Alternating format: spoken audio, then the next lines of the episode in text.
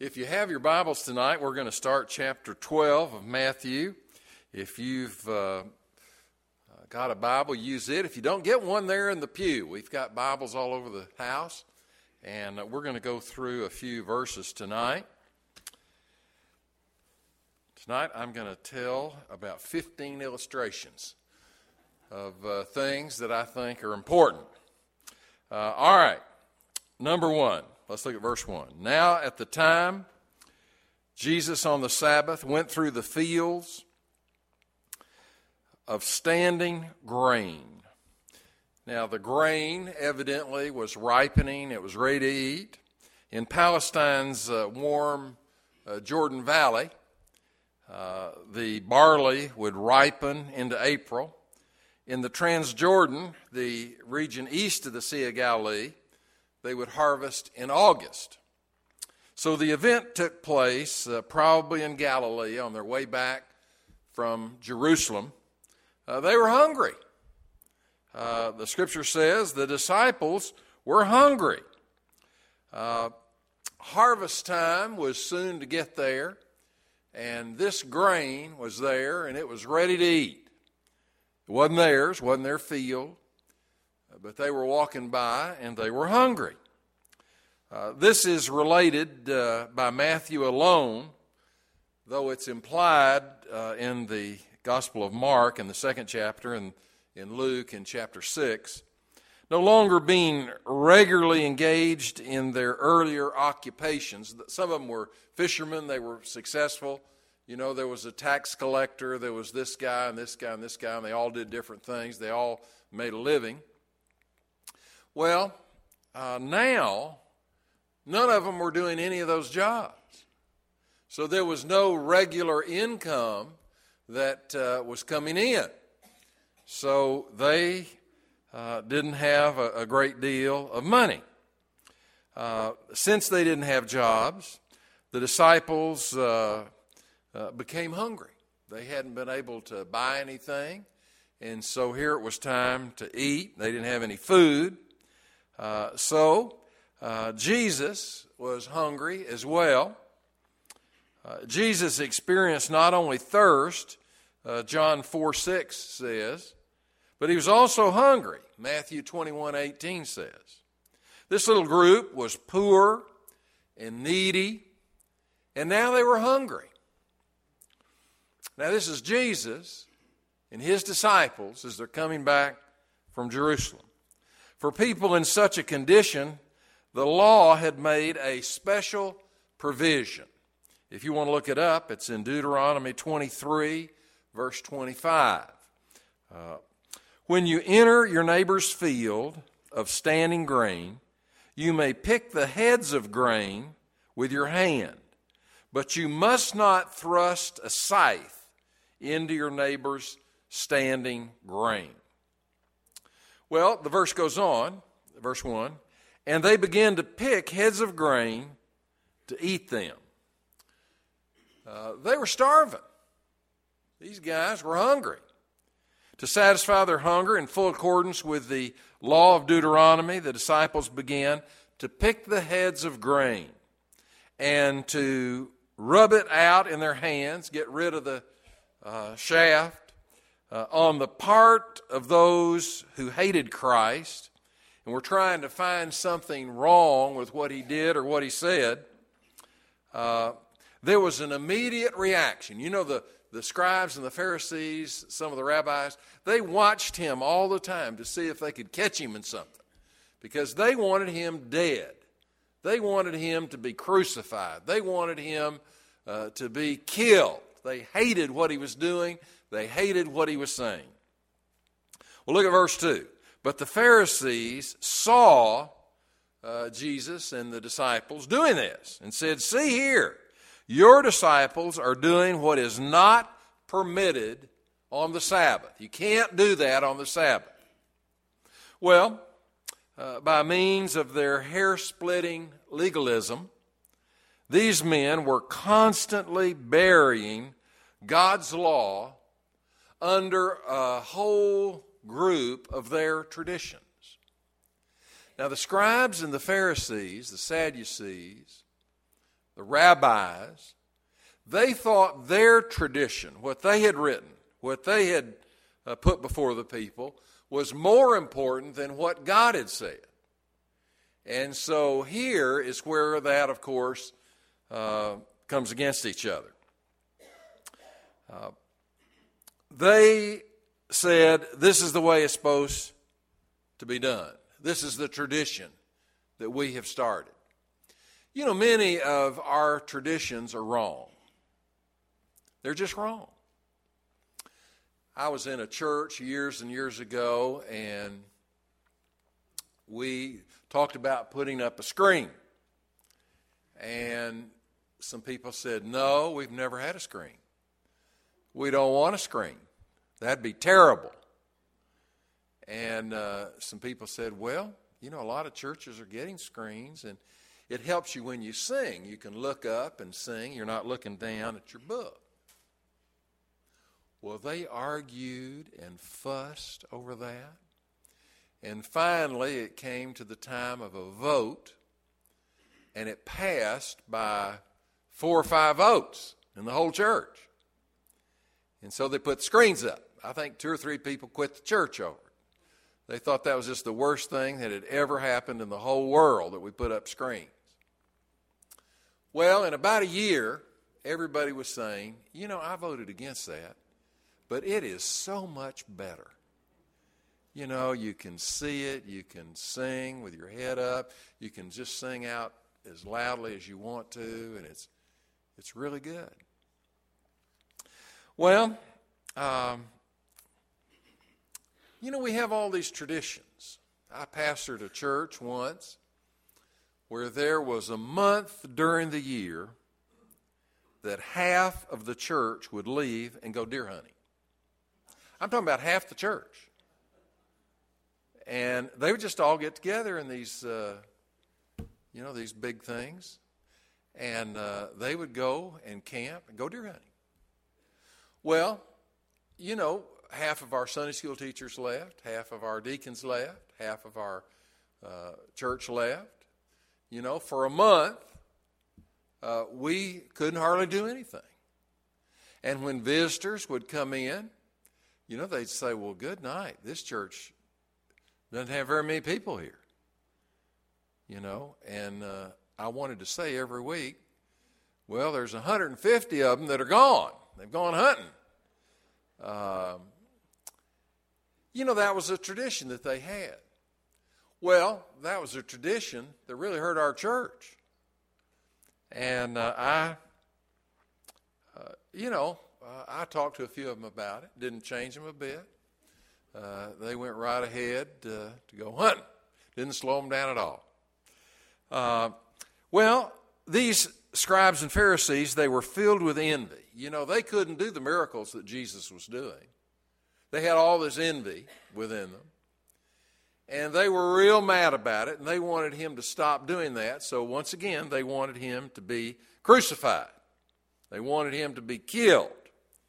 Um, so they were trying to see if they could find something, and boy, they thought, here we go, we got it, we got it. He's out there leading his disciples, and they're eating stuff on the Sabbath from a field. You're not supposed to do that. Their intentions were not honorable, there was murder in their hearts. Suddenly, uh, they confronted Jesus. Now, let me tell you a good game plan. You never want to get somebody in a debate that is 1,000 times smarter than you are, or 1,000 times more knowledgeable than you are. You don't ever want to do that. That's stupid. But they, you know, went ahead and did it. You know, they got up and they started uh, saying, you know, this is wrong, that's wrong. Uh, and they confront him about it. Was not work forbidden on the seventh day in Exodus 20, 8 through 11? Uh, had not the rabbis drawn up a catalog of 39 principles? They had hundreds of rules that they had made up. They were all legalists. Uh, they were all very narrow uh, in their view about religion. They were very, very uh, keen on everybody going by the rules that they had made up. Very keen on that. Well, uh, picking heads of grain was considered reaping. Couldn't do that on the Sabbath. Rubbing out the grain was called, in these things that the rabbis had written, threshing. Couldn't do that. That was against the rules. And here were the disciples engaged in these very activities, enjoying the fruits uh, of their labor. Uh, they were eating this ill gotten gain, according to the scribes and the Pharisees. Jesus was doing nothing about it. In fact, um, he was probably participating. Well, this just drove the uh, legalists crazy. It just drove them insane. In his answer, Jesus implied in his interpretation, in this case, it, uh, it, it wasn't stated in just so many words by him, but it's clear it was a condemnation of the false explanation which the rabbis had superimposed upon the commandment. They had literally changed the commandment of God and made it say what they wanted it to say. The Pharisees were either completely ignoring or else leaving insufficient room in their teaching for the following truths, which also summarize Christ's teaching uh, as, as now presented. I'm, can we put that up on the screen now? That'd be great. Uh, these were uh, five principles that Jesus was trying to get across to these guys, these scribes and Pharisees. And I want to go through these with you. The first one is necessity knows no law. Look at verse 3 and 4. Jesus said to them, Have you not read where David, what David did when he and those with him were hungry, how they entered the house of God and ate the consecrated bread, which neither he nor those with him, but only the priests were allowed to eat? I mean, they really broke a bad law. Have you not read? Now, do you, do you get some subtleness in him saying that? Have you not read? Now, these were the people that had memorized the first five books of the Old Testament, the law. They'd memorized it. Can you imagine spending half of your life memorizing the first five books of the Old Testament? These guys had done that. And then Jesus gets up and says to them, Have you not read? I mean, he really puts it on them here. Bad. As if to say, you pride yourself in being the very people who uphold the law, and you deem yourselves so thoroughly versed in Scripture that you believe that everybody ought to listen to your teaching and nobody else's teaching. Yet you yourselves are unacquainted with the fact that even this very law allowed its ceremonial restriction to be ignored in cases of necessity. If somebody is starving, they can eat. Well, this reference is so uh, consecrated, uh, is to consecrated bread, show bread, literally the bread of the presence, there were 12 loaves of bread laid out in two rows, displayed on the table of showbread before the Lord. The 12 loaves represented Israel's 12 tribes and symbolize the constant fellowship between God and all the people, receiving their bread from Him, eating their bread with the Lord, consecrating themselves to the Lord, gratefully acknowledging their indebtedness to the Lord by the means of this offering that they had given. This bread was changed for fresh bread every Sabbath. Well, the old loaves, guess what? Were eaten by the priests. Exodus uh, 25 uh, 30. David had a right to ignore the divinely ordained ceremonial provision when necessity demanded it. They were starving, they had to have something to eat.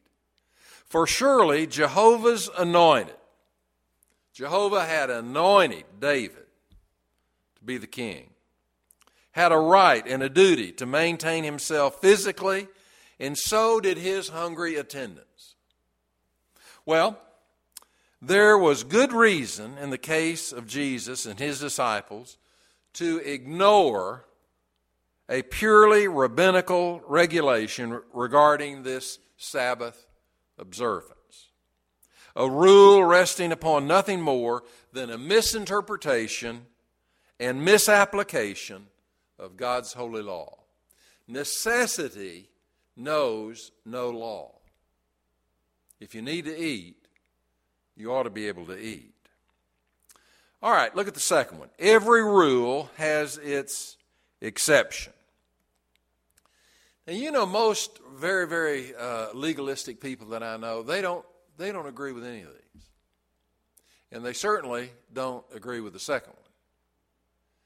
You know, if somebody's a real hard nosed legalist, they're going to say immediately, no exceptions. No exceptions. Well, that's not what the Bible says. The Bible says there are some exceptions. And Jesus is pointing those out in our text tonight. The principle announced in verses 3 and 4 applies always. It always applies. Sabbath or no Sabbath. What David did when he ate the consecrated bread was right and necessary, whether it was done on the Sabbath or any other day. It was necessary for them to live. Turning now specifically to God's ordinances regarding the Sabbath, Jesus continued. Look at verse 5 and 6. Or have you not read in the law how the Sabbath, how on the Sabbath the priests in the temple break the Sabbath, yet are guiltless? They would eat the bread. The priests would eat the bread. And yet they were guiltless a higher law demanding that everything be done to make possible the worship of God by the people modifies, in other words, gives an exception, modifies and restricts the too literal interpretation of regulation concerning Sabbath rest. Now, the scribes and the Pharisees had, I used to have this, uh, I couldn't find it, I looked for it uh, a list of all the laws that they had written. There's just a whole pile of them. One of the things that you couldn't do if you were going to eat somewhere, you couldn't take over so many steps to get there. If you were going to go get water from the well, you could just take so many steps to get there. If you were going to wash your hands, you had to wash your hands at a certain angle. I mean, exactly that angle. They had to be down, your hands had to be a certain way, your arms had to be a certain way. If you touched anything that was dead, you had to go in and go through ceremonial cleansing. If you touched any blood in any way, you had to go in, go through ceremonial cleansing. These were rules, these were habits uh, that they had uh, developed. Well, the trouble with the Pharisees uh, when they found fault with Jesus and his disciples was this they had not only placed rabbinical tradition on par with God's written word, they had put it above God's written word. And that's wrong. You know, if somebody says something that you don't think is right, they're saying this is what God's word says. You know what you need to do? You, you need to say, now, where is that? What, what, what verse is that? Where, where do you find that? You know, it sounds wrong, it, it might be wrong. And, and you want to uh, make sure that what they're saying is right. Well, uh, in addition to that, they attached an all but absolute value on specific traditions. They were not to be broken under any circumstances. I want to tell you something I did. Now, probably half of you are going to think this was terrible, what I did. But I did it, and I thought it was okay. Nobody died from it. I lived in Dallas years and years ago, and I bought two tickets in uh, the stadium to see the Cowboys play. And uh, I had seats in the stadium. And at that time, the Cowboys were having great years. Their B team could have beaten anybody else. They were world champions. They were so good, it was unbelievable. And when the Cowboys played, everybody watched it. I mean, people didn't even like football, watched it. Everybody watched it. I mean, Dallas stopped when the Cowboys played. Well, one year they got into the playoffs and, you know, they were winning. And uh, it got to this crucial game. And the game was at 6 o'clock on Sunday evening. And our church service was at 6 o'clock. And I talked to some of the uh, deacons. I said, uh, Men, what would you think about us meeting at 3 o'clock on that day? And some of them said, Amen, preacher. And some of them said, Absolutely not. That would be ungodly. And it was about evenly divided. So I talked to the other staff people, and they, they were all for it. And so I went to the guy that was the most vocal uh, against it, and I said, uh, "You know, I, I think we could do this. I think I think it'd be okay." He said, "We've never done that before." And I said, Well, uh, do you have any family members that are really into this cowboy thing? He said, We're all into it. I said, Well, wouldn't you like to see the game? He said, I'd love to see it. He said, But it's, it's not, that's not what we do. So I just decided we're going to have a church vote. And so I put it up to the church. I said, uh, you know, if we have a service, there ain't going to be anybody here. So uh, I suggest that we have the service at 3 o'clock. And we voted, and it overwhelmingly won. And we had the service at 3. And nobody died. You know, it was okay. Uh, I want to tell you another one. Church that I pastored, uh, I had never had one of the midnight services on New Year's Eve. Have, you, have y'all ever been to one? You ever been to one? Uh, I'd been to a few, and, and uh, some of the people in the church were saying, let's have a midnight service. Let's start at 11, end it at 12, right on the dot, you know, when the ball comes down and all that. And I said, uh, well, we've, we've never done that before. And they said, well, let's try it. Let's try it. And I said, Well, okay. So I just announced that we were going to do it. And for the first time in the history of that church, the church was packed. I mean, there wasn't a, cert, a seat in the church anywhere, it was packed. Well, the next year came around, and we were going to have a New Year's Eve service. And I, I had a phone call, and it said some people wanted to come in and talk to me. I said, Well, sure, let them come on. About 15 women came in. They sat down. We brought in chairs into my office. They were everywhere. And they said, We don't want to have that late night service. That's not good for our children. It's not a good thing. We should not do that. That's wrong. We've only done that once, and, and uh, many of us just had terrible time handling that. It was just awful. It was just awful. And I said, Well, the church was full. They didn't know what to say to that. And uh, it kind of went on and on for a while. And so finally I said, Well, ladies, I'll tell you what we'll do. We'll vote on it. Well, they went through the whole church. And I mean, they put the wham on everybody. And it lost by uh, just a few votes. So I never brought it up again.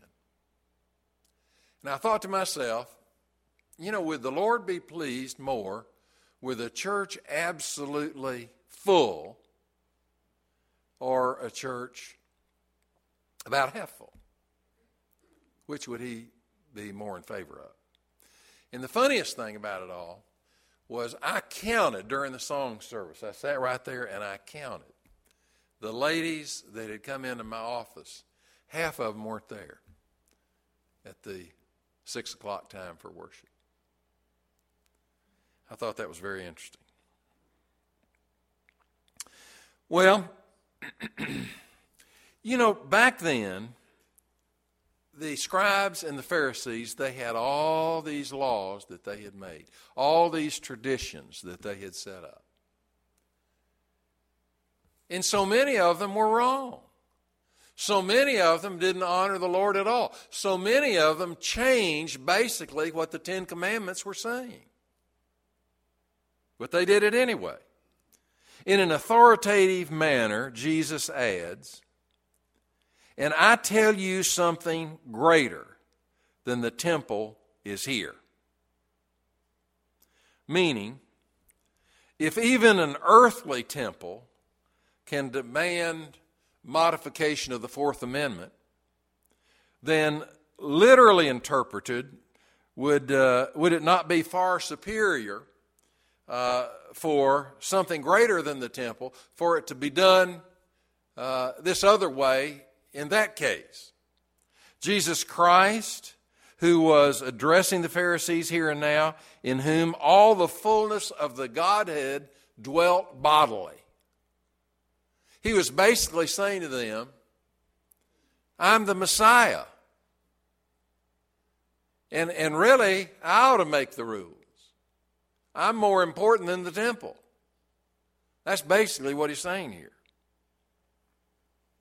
Surely something greater than the temple, a treasure infinitely more precious, a gift from heaven immeasurably more valuable, an authority endowed with rights far more magisterial, was speaking to them, and they didn't recognize it. Even though all the things that he had done, all the miracles that he had performed. None of them recognized any of that. All right, let's look at the third one. Showing mercy is always right. The Lord continues. Look at verse 7. However, if you had known what this means, I desire mercy and not sacrifice, you would not have condemned the guiltless. That was exactly the trouble with these Pharisees. They lacked pity, they didn't have any pity. They would have let those guys starve out there in the field. They did not love kindness. They had their rules and they wanted their rules observed. They didn't care what anybody thought or said. They wanted those rules kept. Therefore, the hunger which plagued the disciples of Jesus failed to kindle within the hearts of their critics any feelings of tenderness or kindness or love or pity. They, of course, didn't offer to help. If they'd had a different idea, maybe they could have said, Well, why don't y'all come over to our house and eat, and then you won't have to break the law that we have written. They didn't say that. Instead, they were condemning the disciples for what they were doing. As to Jesus, they not only condemned him, but they thought, oh boy, we've got another reason to report him, another reason where perhaps we can get him killed. All right, let's look at the next one. The Sabbath was made for man, not vice versa. The Sabbath was instituted to be a blessing for people, not a curse. It was instituted to be helpful to people, to keep him healthy, to make him happy, to render him a more godly, holy person. Man was not created to be a slave of the Sabbath. Now look at the last one. Sovereign ruler over all, including the Sabbath, is the Son of Man. In other words, Jesus.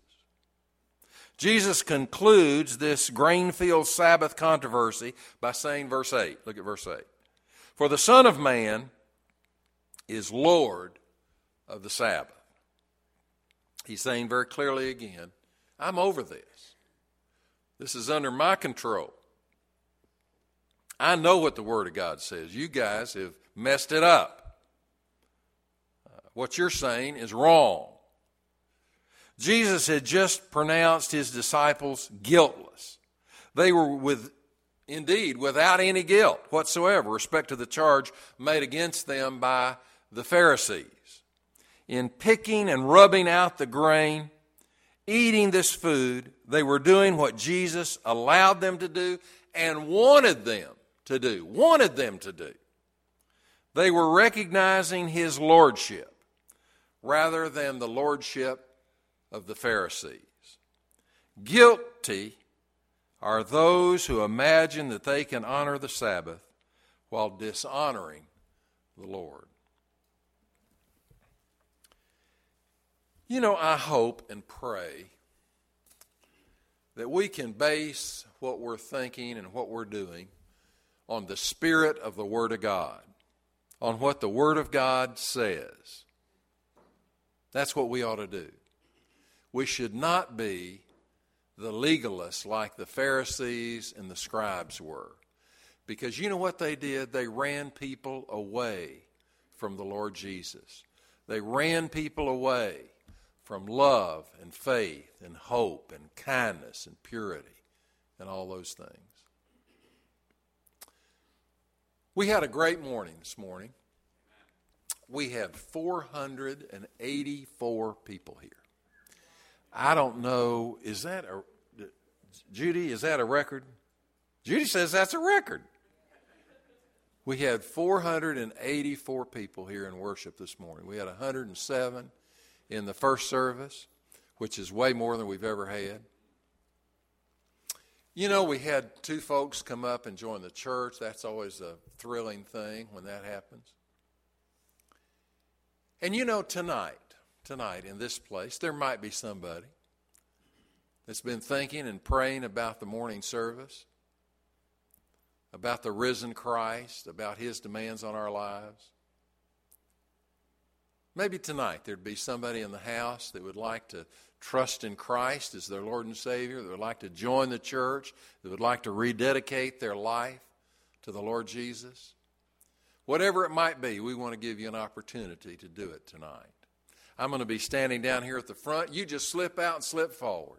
Take a strong stand for the Lord Jesus. If He's tugging at your heart, respond to what He's saying. Let's stand together as we sing.